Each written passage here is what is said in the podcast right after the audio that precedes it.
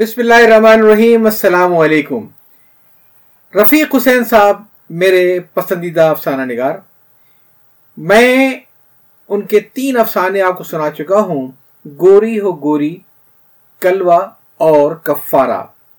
ان کے 8 افسانوں کا مجموعہ جس کا نام تھا گوری ہوگوری میری لائبریری موجود ہے. اور جب میں نے یہ افسانے ڈالے تو مجھے بڑی خوشی ہوئی جان کے کہ ان کی تمام تحریروں کا مجموعہ آئینِ حیرت دستیاب ہے. نہ صرف یہ کہ دستیاب ہے بلکہ بہت ہی کم قیمت میں دستیاب ہے. یہ تمام تحریریں ان کی رفیق حسین صاحب کی، جس میں 8 افسانے شامل ہیں، بنیادی طور پہ 400 صفحات کی اس کتاب کی قیمت صرف 400 روپے ہے. میں شکر گزار ہوں دوستی کتاب سے کے گروپ کے ایک فعال ممبر جناب ریحان صاحب کا، جن کی ریحان کتاب گھر کے نام سے شاپ ہے، کہ انہوں نے ممبران کو یہ پیشکش کی اور میں نے اس پیشکش سے فائدہ اٹھایا اور یہ بہترین کتاب میں نے 40% ڈسکاؤنٹ پہ ان سے حاصل کی تھی. یقین کیجئے کہ 250 روپے میں یہ کتاب بالکل مفت ہے. خیر، میں آتا ہوں آج کے منتخب افسانے پہ جس کا میں نے آپ کو نام بتایا، بے زبان. آئیے سنتے ہیں. 500 روپے کے انعام کا اعلان سن کر باری باری سبھی نے کوشش کی. ہندوستانی چابک سوار، کابلی پٹھان، توپ خانے کے گورے اور سپاہی، ایک کے بعد ایک کتنے ہی گھوڑی پر سوار ہونے کے واسطے سرکس کے دائرے میں داخل ہوئے اور طرح طرح سے کوششیں کیں، لیکن گھوڑی پر سوار ہونا تو درکنار، اس کی راس تک چھونا نصیب نہ ہوا. جو بھی آگے بڑھا دونوں کان پیچھے سکیڑ کر، دانت نکال کر، ہننا کر گھوڑی ایسا کاٹنے کو دوڑی کہ بہت سے تو جب ہی گرتے پڑتے سرکس کی دیوار پھاند کر باہر بھاگے. اگر ایک آدھ ڈھیٹ بید یا چابک گھماتا کھڑا بھی رہ گیا تو پھر گھوڑی نے گھوم گھوم کے ایسی دولتیاں چلائیں کہ آخر مجبور ہو کر اسے بھی پشیمان اور شرمندہ باہر آنا پڑا.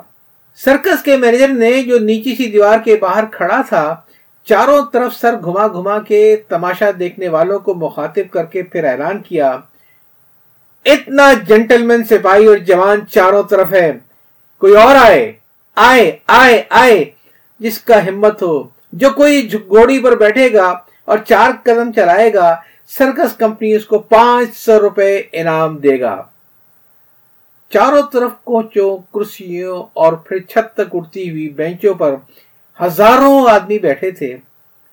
سرکس کھچاکھچ بھرا ہوا تھا، لیکن اب کسی کی ہمت نہ پڑتی تھی کہ کوئی آئے. ہر طرف سب خاموش شرمندہ سے بیٹھے تھے. ان کے سامنے تماشے کے چھوٹے سے گول چکر کے بیچ میں چمکدار سیاہ چکنی چپڑی تندرست نوجوان پھرتیلی چلبلی گھوڑی، گردن کو محرابی خم دیے ہنراتے ہوئے، سر کو جھٹکے دے کر اور دم کی چوری چھپکا چھپکا کر اگلے پیروں سے زمین پر ٹاپے مار رہی تھی. اس کی اس حرکت میں فتح کی مسرت، حسن کا غرور اور شباب کی پھڑک آیا تھی. اور اس وقت جب کہ دنیا بھر کی نگاہیں اس سیاہ گھوڑی پر جمی ہوئی تھیں، سرکس کا چور دروازہ آہستہ سے کھلا. سن سے بھاگتی ہوئی ایک لڑکی ہوا کی طرح آئی. بجلی کی طرح اس کا ہنٹر کوندا. گھوڑی اچھلی، پھڑکی اور بھاگی. ہنٹر کوندا اور پھر کوندا. گھوڑی جان توڑ سرکس میں چکر لگانے لگی. اب سب کی نگاہیں اس سفید انسانی بچڑی پر جم گئیں. بوٹا سا قد، دوہرا جسم، سیاہ بال، کھال سے چمٹا چست سرکس کا لباس. حسن تھا، جادو تھا، قہر تھا کہ سحر تھا. اس کے ہاتھ، اس کے پیر، اس کا سینہ، اس کی گردن، اس کا سر، اس کی آنکھیں، ہر ایک کشش دل کا مرکز تھا. اور کیوں؟ اس لیے کہ وہ ایک مجسمہ شباب تھی. اس کی ہر بات میں شوخی تھی، شرارت تھی، ہاتھوں میں پھڑک تھی، پیروں میں تھرک تھی، گردن میں لچک تھی، آنکھوں میں چمک تھی. دنیا اس کو تکتی تھی اور وہ بے خبر تھی. ہنٹر گھماتے گھماتے ایک دفعہ وہ لپکی سپاٹے بھرتی گھوڑی پر ہاتھ لگاتے ہی بجلی کی پھرتی سے سوار ہو گئی. دونوں ہاتھوں سے کھلے بالوں کو سوارا اور پھر بھاگتی گھوڑی کی ننگی پیٹھ پر کھڑی ہو گئی. گھوڑی نے چکر پر چکر اور تیزی سے لگانا شروع کر دیے. اس وقت اس کے کھلے ہوئے سیاہ بال گلابی ربن کی بندش سے آدھے آزاد پیچھے پیچھے پھرپھراتے، اس کے چست پجامے میں ملفوف گول گول ٹانگیں ہلکے ہلکے لچکتی تھیں. دونوں ہاتھ ہوا میں لہراتے تھے. سرپٹ بھاگتی ہوئی گھوڑی پر وہ ایک رقص سا کر رہی تھی. سب کی نگاہیں ادھر لگی ہوئی تھیں. وہاں چور دروازہ آہستہ سے پھر کھل چکا تھا. چکر لگاتے لگاتے ایک دفعہ ادھر گھوم گھوڑی میں سوار اس کے اندر غائب ہو گئی.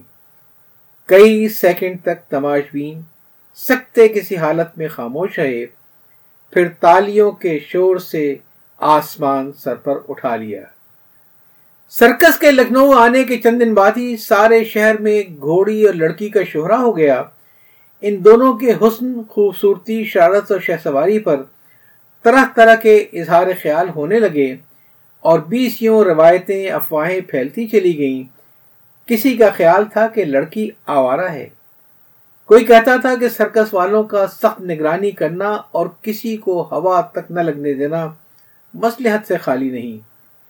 بعض کا شبہ تھا کہ لڑکی اور مالک کے سرکس کے گہرے تعلقات ہیں. بعض کو یقین تھا کہ لڑکی مالک کی بیٹی ہے، مگر اصل میں یہ سب کچھ عقلیہ گدے ہی تھے، کیونکہ سرکس کے کارکنوں اور اداکاروں سے ملاقات یا واقفیت کسی کو بھی حاصل نہ تھی.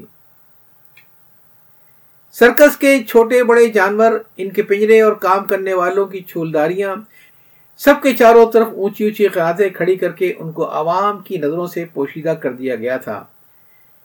اس کے علاوہ سرکس کے مالک یا مینیجر کی اپنے لوگوں کو سخت ہدایت تھی کہ وہ کسی سے نہ ملے جلیں، نہ باہر جائیں.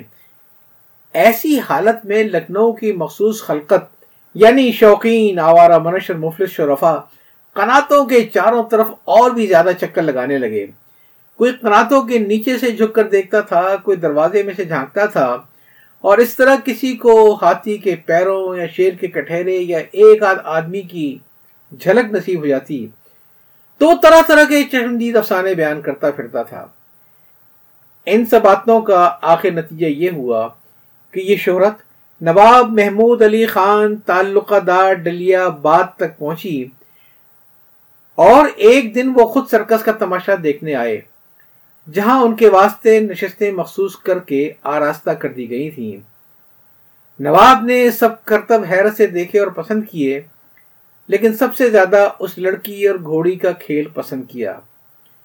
تماشا ختم ہونے پر انہوں نے میجر سرکس کو اپنی نشست پر طلب کیا اور بڑی دیر تک ان کے سرکس کی تعریفیں کی، خاص کر اس لڑکی کی، یہاں تک کہ انہوں نے انعام دینے کے واسطے لڑکی کو بھی اپنے پاس بلانا چاہا.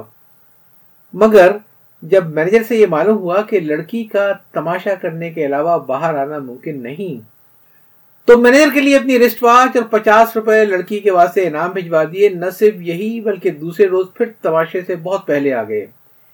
مینیجر کو بلایا، دنیا بھر کی باتیں کی، ہیر پھیر کے پھر لڑکی کے متعلق اور گھوڑی کے متعلق باتیں کرتے رہے.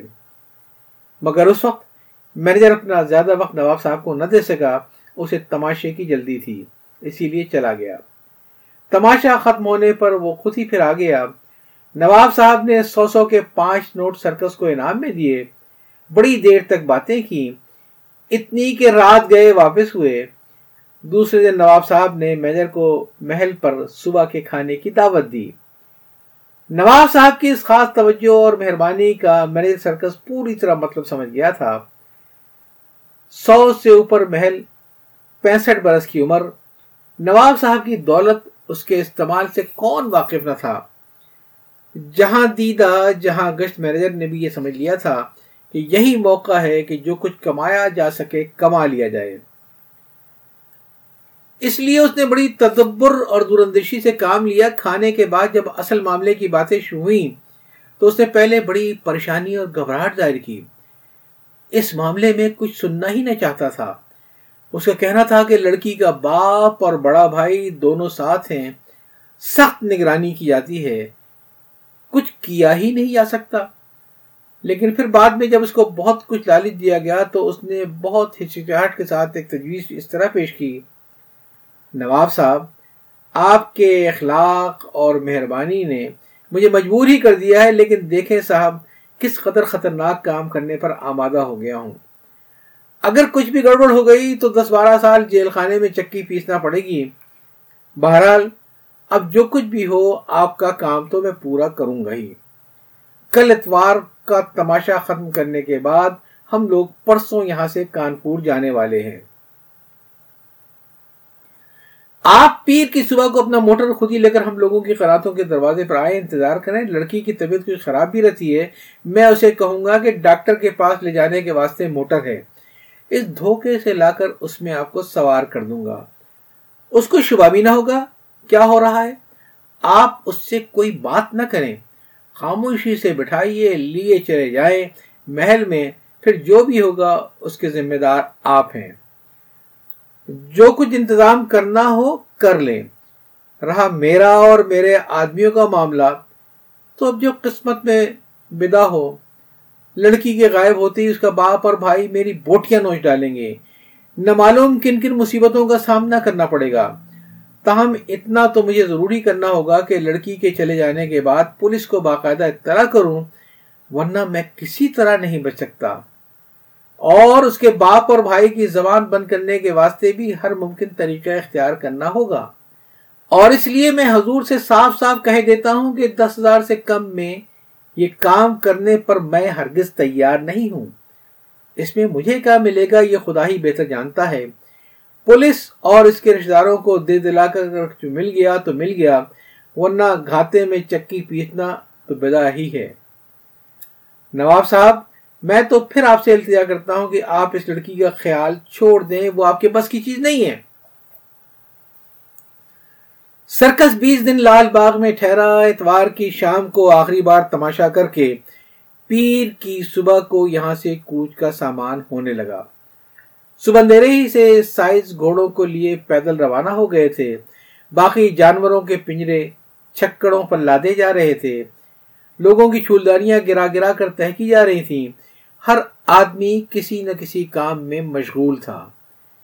ایک طرف ہاتھی بیٹھا تھا جس پر بہت سارا سامان لدا ہوا تھا، اس پر چند بندر بندھے ہوئے تھے. اب یہ بھی روانہ ہونے کے واسطے تیار ہو گیا. باقی ہاتھی ابھی یوں ہی کھڑے جھوم رہے تھے. مینیجر کا چھوٹا سا خیمہ ابھی لگا ہوا تھا اور اس کے سامنے آرام کرسی پر لیٹا نواب صاحب کی آمد کا منتظر تھا. ایک آدھ آدمی ادھر ادھر سے آ کر اس سے کچھ پوچھ گچھ کر جاتا تھا، جس پر وہ ان کو معمولی ہدایتیں بھی دے دیتا تھا، اور پھر گھڑی کو دیکھ کر انتظار میں لیٹ جاتا. 9 بجے کے قریب نواب صاحب کے موٹر کا ہارن بجا. مینیجر فوراً اٹھ کر خناسوں سے باہر گیا. وہاں ایک بہت بڑے موٹر میں جس میں پردے لگے ہوئے تھے، نواب صاحب خود کرتا پاجامہ پہنے ڈرائیور کی جگہ بیٹھے تھے. مینیجر نے پاس جا کر سلام کیا.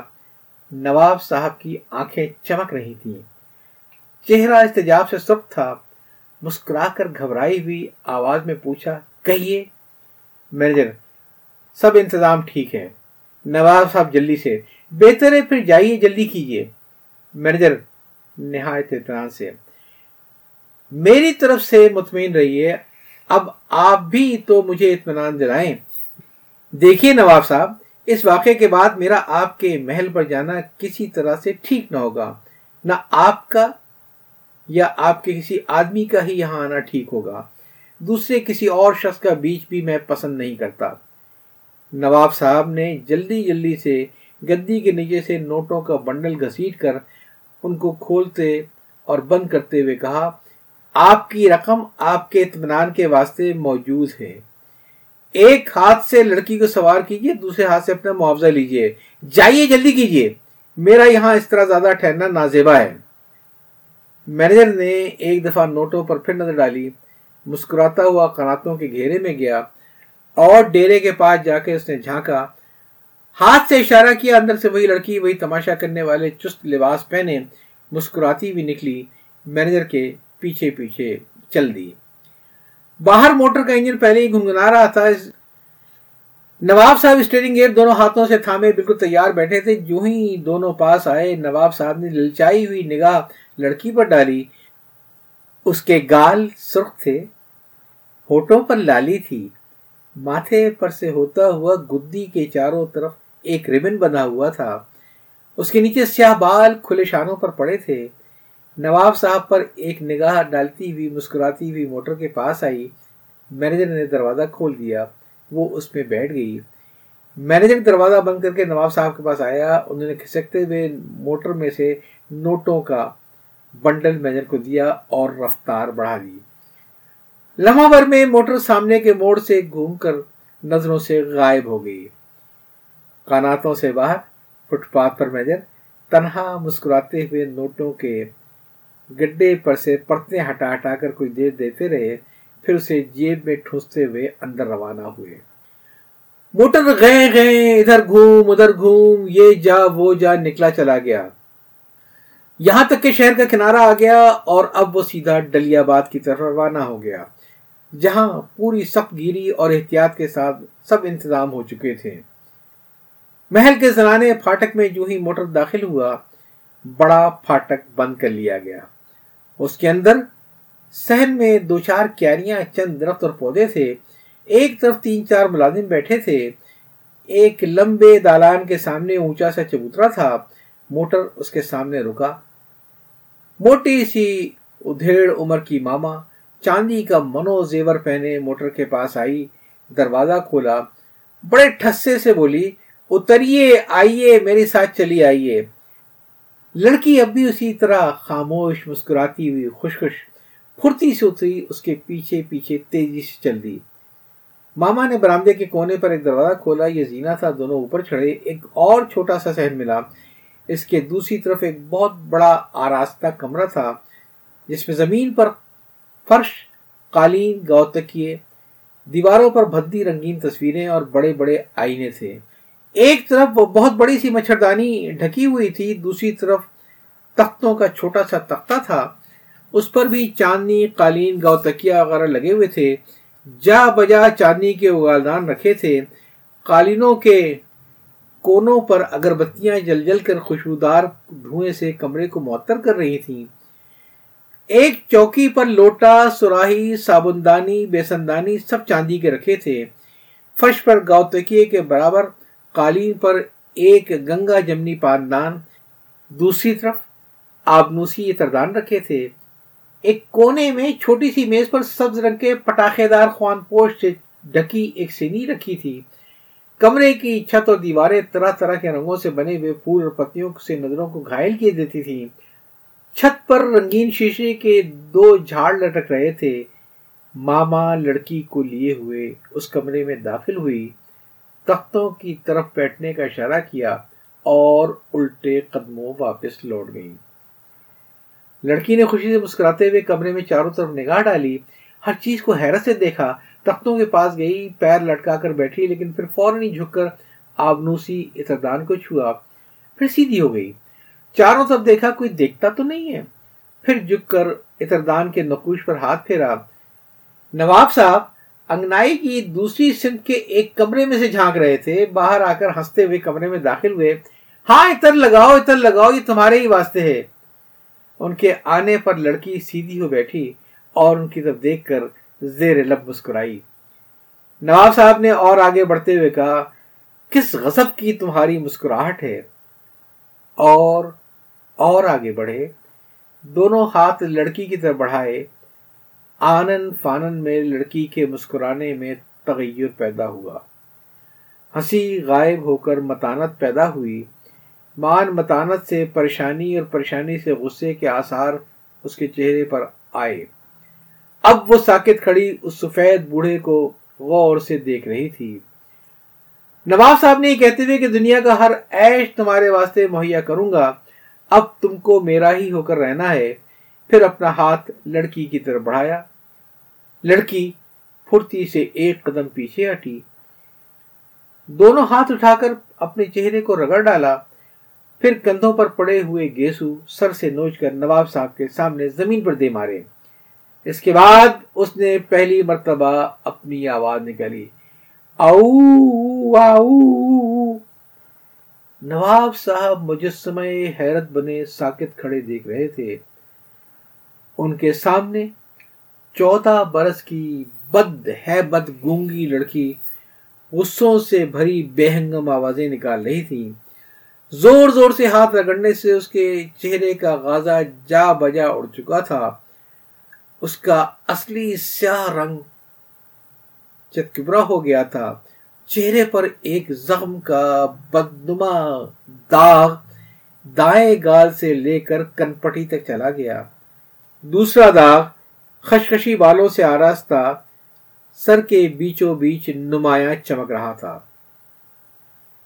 وہاں نہ کوئی باپ تھا نہ بھائی۔ مکروہ صورت لاوارث لڑکی کی فکر کون کرتا، البتہ گھوڑی کی فکر میں سبھی پڑ گئے۔ کانپور پہنچ کر اب ہر ایک کی یہ کوشش ہونے لگی کہ لڑکی کی جگہ وہ لے لے۔ انہوں نے طرح طرح سے رام کرنے کی کوشش کی، لیکن پیار، دلاسا، مار پھٹکار کچھ بھی کارگر نہ ہوئے، کیونکہ بچپنے سے انہی لوگوں نے روزانہ اسے ہزاروں سوئیاں چبو کر دنیا بھر کے انسانوں سے خائف کر دیا تھا۔ یہ لوگ سرکس کے گھیرے میں لا کر طرح طرح کے لباس بدل کر اس کے پاس آتے تھے، اس کی سوئیاں چبویا کرتے تھے۔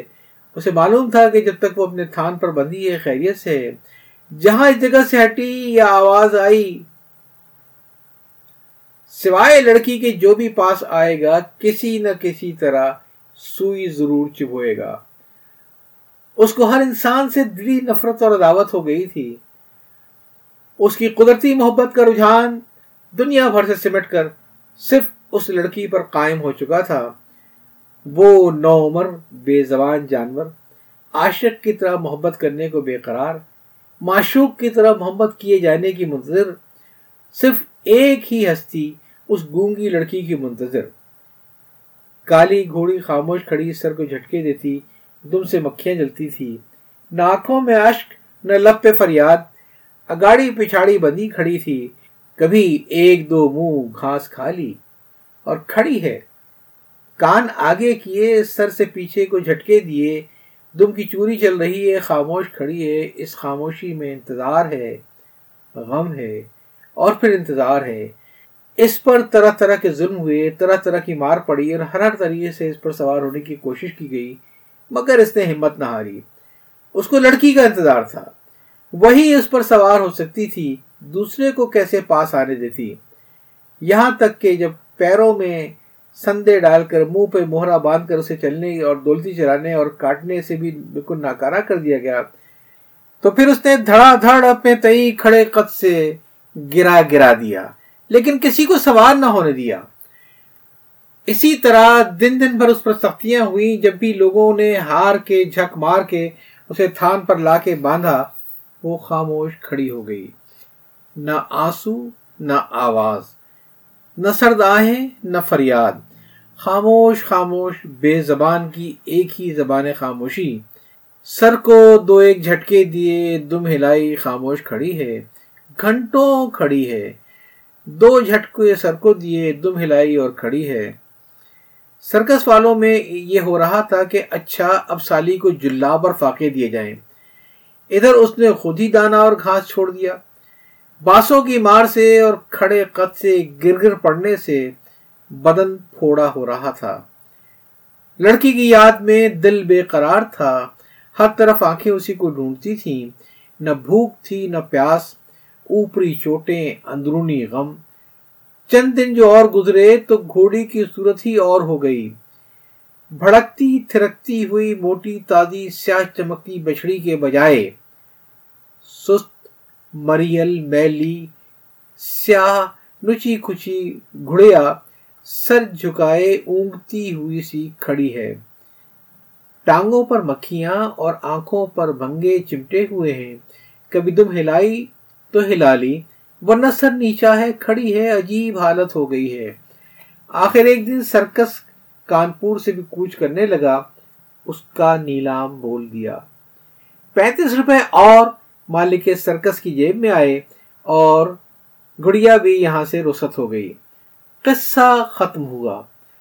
4 دن کے بعد بھولے سے بھی کوئی ان کو کیوں یاد کرتا، کیسی لڑکی، کیسی گھوڑی، گھاس کوڑا اس کا کیا، پڑا ہے تو پڑا ہے، نہیں تو آندھی آئی اڑ گیا، پانی آئی بہ گیا۔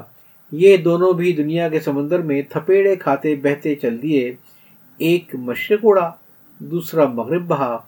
پتھر کی سلیں دل کے عارضے سے آزاد ہیں، صدیوں پہاڑ پر بیٹھی جیتی ہیں۔ جاڑے جاتے ہیں، بہاریں آتی ہیں، جگ پر جگ صدیاں آتی اور جاتی ہیں، قوموں پر قومیں آتی ہیں، نسلوں پر نسلیں جاتی ہیں، پر یہ بیٹھی بیٹھی تکتی ہیں۔ اور ہم آندھی کے تنکے اب اڑے جب گرے، پل بھر ہی اڑے تھے، پھر بھی قسمت کے مارے الفت، محبت، یاس و حسرت، آرزو تمنا کا گھروندہ یعنی لپ لپ کرتا دل پہلو میں لیے پھرتے ہیں۔ اتفاق نے اکٹھا کر دیا، مل گئے، حادثات نے جدا کر دیا، الگ ہو گئے، نہ اس کا کوئی گھر دوارا۔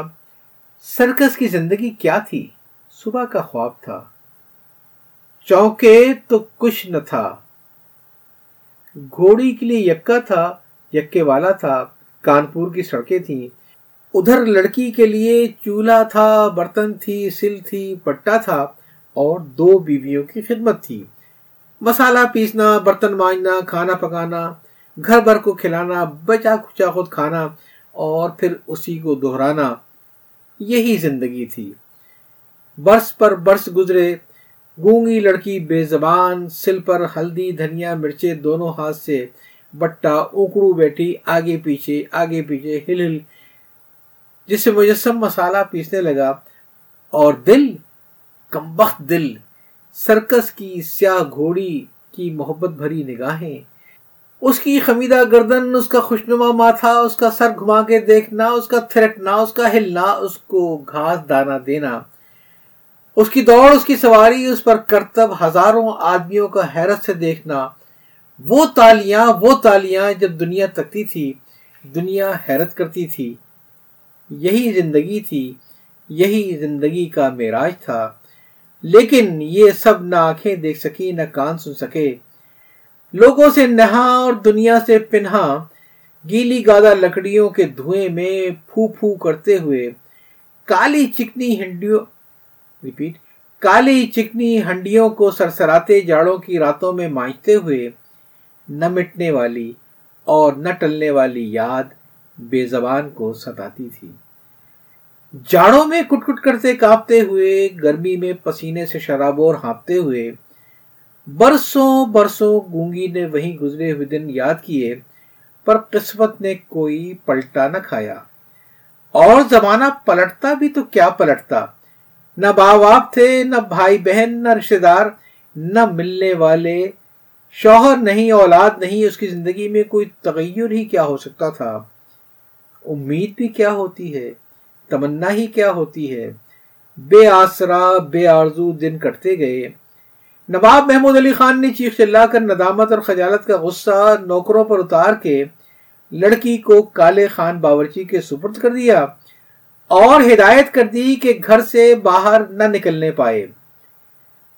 آپ نواب صاحب کے ملازم، بقدر حیثیت خود کو بھی آقا کے قدم بقدم چلتے تھے، زیادہ نہیں تو گھر میں ہی 2 بیویاں تھیں، لڑکی تھی کم عمر۔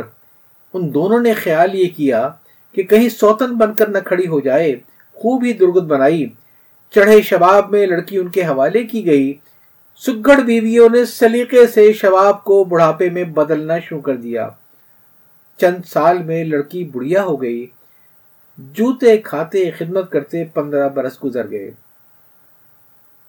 ہم روز دیکھتے ہیں کہ صبح کو ہلکی روشنی میں ہر چیز خوشحال، تر و تازہ اور شاداب ہوتی ہے، بھیگی بھیگی ٹھنڈی ہوا کے جھونکے چلتے ہیں، چڑیاں چہچہاتی ہیں، پھول مسکراتے ہیں، سبزہ لہلہاتا ہے، اور پھر چند ہی گھنٹے بعد چونگیاتی دھوپ میں ہر چیز دہکتی ہے، جھلستی ہے، ہوائیں گرم اور خاک آلود ہو جاتی ہیں، چڑیاں ادھر ادھر چھپ جاتی ہیں، پھول نڈھال ہو کر کملاتے ہیں اور گرتے ہیں،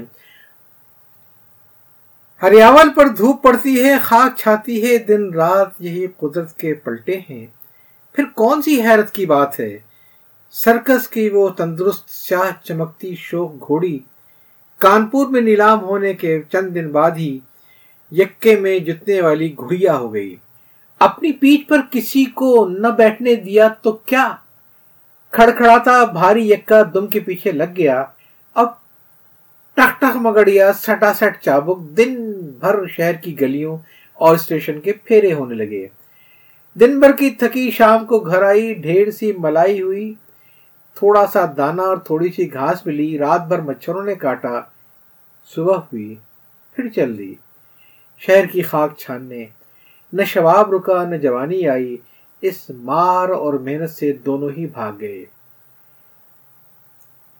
بچڑی سے یکے کی گڑیا ہو گئی، اسٹیشن پر جتی کسی کھڑی اونگ رہی ہے۔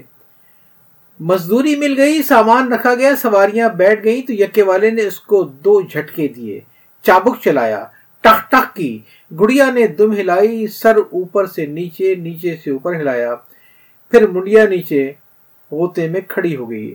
گھوڑی ہو گوڑی تیرا ستیاناس، چل ٹک ٹک ٹک، سٹ چابک سٹ چابک۔ گڑیا نے پھر دم ہلائی، سر ہلایا، دم ہلائی، سر ہلایا، کھڑی ہے، پھر اس کو کرارے جھٹکے دیے گئے۔ او گھوڑی تیرا ستیاناس، لگے ٹخ ٹخ ٹخ ٹخ۔ اب پیروں سے زیادہ سر کو اوپر نیچے ہلاتی ٹھمک ٹھمک گھوڑی چل پڑی تو اور سٹا سٹ سٹا سٹ چابک پڑنے لگے، راستہ چلنا دشوار ہو گیا۔ ایک روز حسب معمول گھڑیا یکا کھینچتی ٹھمک ٹھمک چلی جا رہی تھی، بازار میں ایک جگہ کام سے اسے روکا گیا، رک گئی، منڈیا نیچی کر کے کھڑی ہو گئی۔ یکے پر پردے پڑے تھے، اس میں 2 زنانہ سواریاں تھیں، ایک مرد ساتھ تھا، مرد وہی کالے خان باورچی تھے، سواریوں میں ایک بیوی، دوسری گونگی ماما تھی۔ کالے خان نے ایک دکان پر سے زنانہ گرگابی کے جوتے لا کے پردے کے اندر سر ڈال کے بیوی کو دکھائے، ان میں 2 پسند آئے، پہن کر دیکھے، پھر ان 2 میں سے ایک لینے کو بتایا۔ میاں جوتے لے کر پھر دکان کی طرف چل پڑے۔ بیوی کی نیت اس جوڑے سے اس جوڑے پر ڈاما ڈول ہوئی، اب کیا کرتی؟ گونگی کو اشارہ کیا، بلا میاں کو بلا۔ وہ بیچاری اپنی آواز میں چلائی، آؤ آؤ آؤ آ۔ پشمردہ دل بوڑھی گھوڑی نے برسا برس بعد پھر وہی آواز سنی، وہی آواز جو محبت کا پیغام تھی، وہ آواز جس سے زندگی کی گزری ہوئی پرمسرت گھڑیاں وابستہ تھیں۔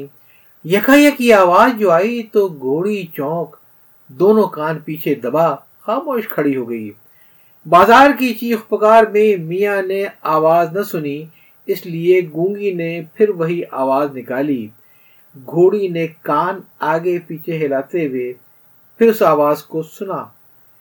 دنیا کی تمام آوازوں میں یہی وہ ایک آواز تھی جو اس سے تعلق رکھتی تھی۔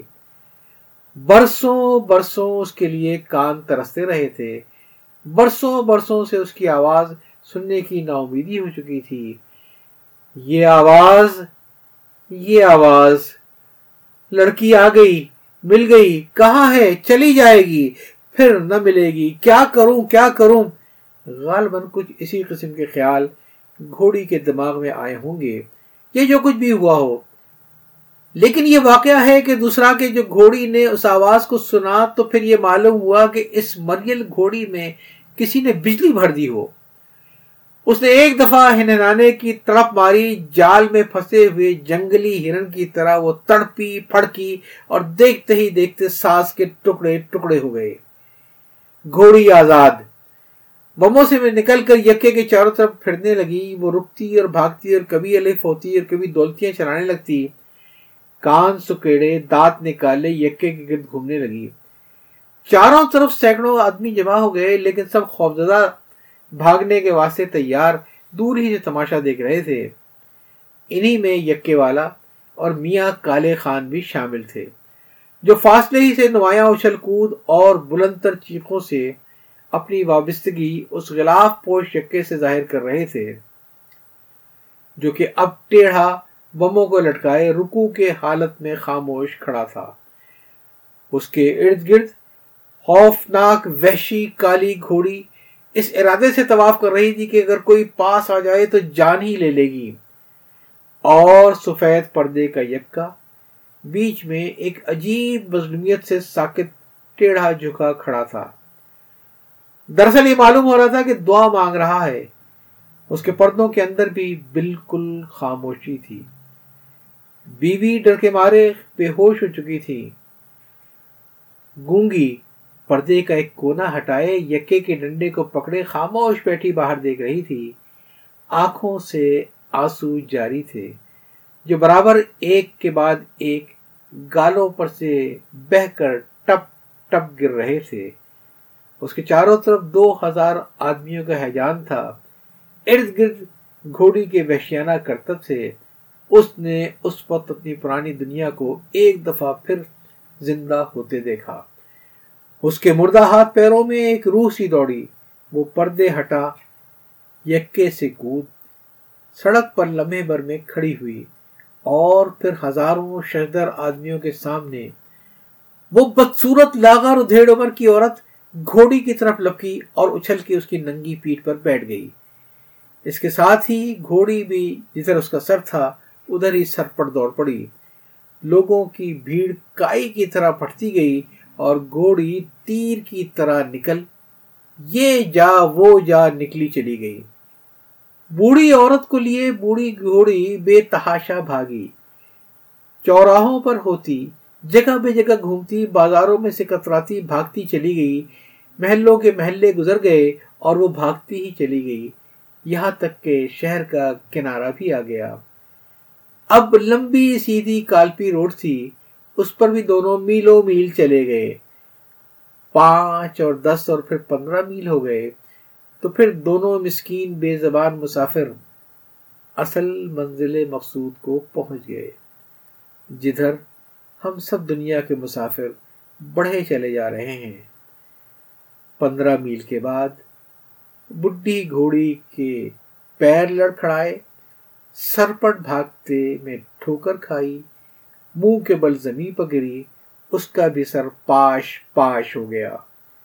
گونگی عورت کی بھی ہڈی ہڈی ٹوٹ گئی، جس نے کہ گھوڑی سے بھی 10 گز آگے پکی سڑک پر پٹخنی کھائی تھی۔ اے دوست، نہ رنجیدہ ہو، یہی وہ آخری منزل مقصود ہے جس کے حاصل کرنے کے واسطے یہ دونوں جدا جدا جی رہے تھے، ورنہ اور کیا تھا؟ کس کا آسرا تھا؟ کس حصول کی تمنا تھی؟ شباب لٹ چکا تھا، جوانی اجڑ گئی تھی، بڑھاپے میں ایک کہیں دوسرا کہیں، کسی نہ کسی طرح راہی ملک عدم ہوتے۔ چند منٹ ہی کی سہی، آخر یکجائی پھر ہوئی، پھر وہی شباب کا مشغلہ چند نصیب ہوا، اور یہ ختم بھی نہ ہوا تھا کہ ڈراپ سین ہوا۔ تو جناب یہ تھا افسانہ جس کا عنوان تھا بے زبان، جسے تحریر کیا جناب رفیق حسین صاحب نے، اور یہ رفیق حسین صاحب کے تمام جتنی تحریریں ہیں اس کی جو مجموعہ ہے آئینہ حیرت، یہ اس میں شامل ہے۔ اس کتاب کی اصل قیمت 400 روپے ہے اور یہ ریحان کتاب گھر پہ دستیاب ہے۔ یاد چاہتا ہوں، اللہ حافظ۔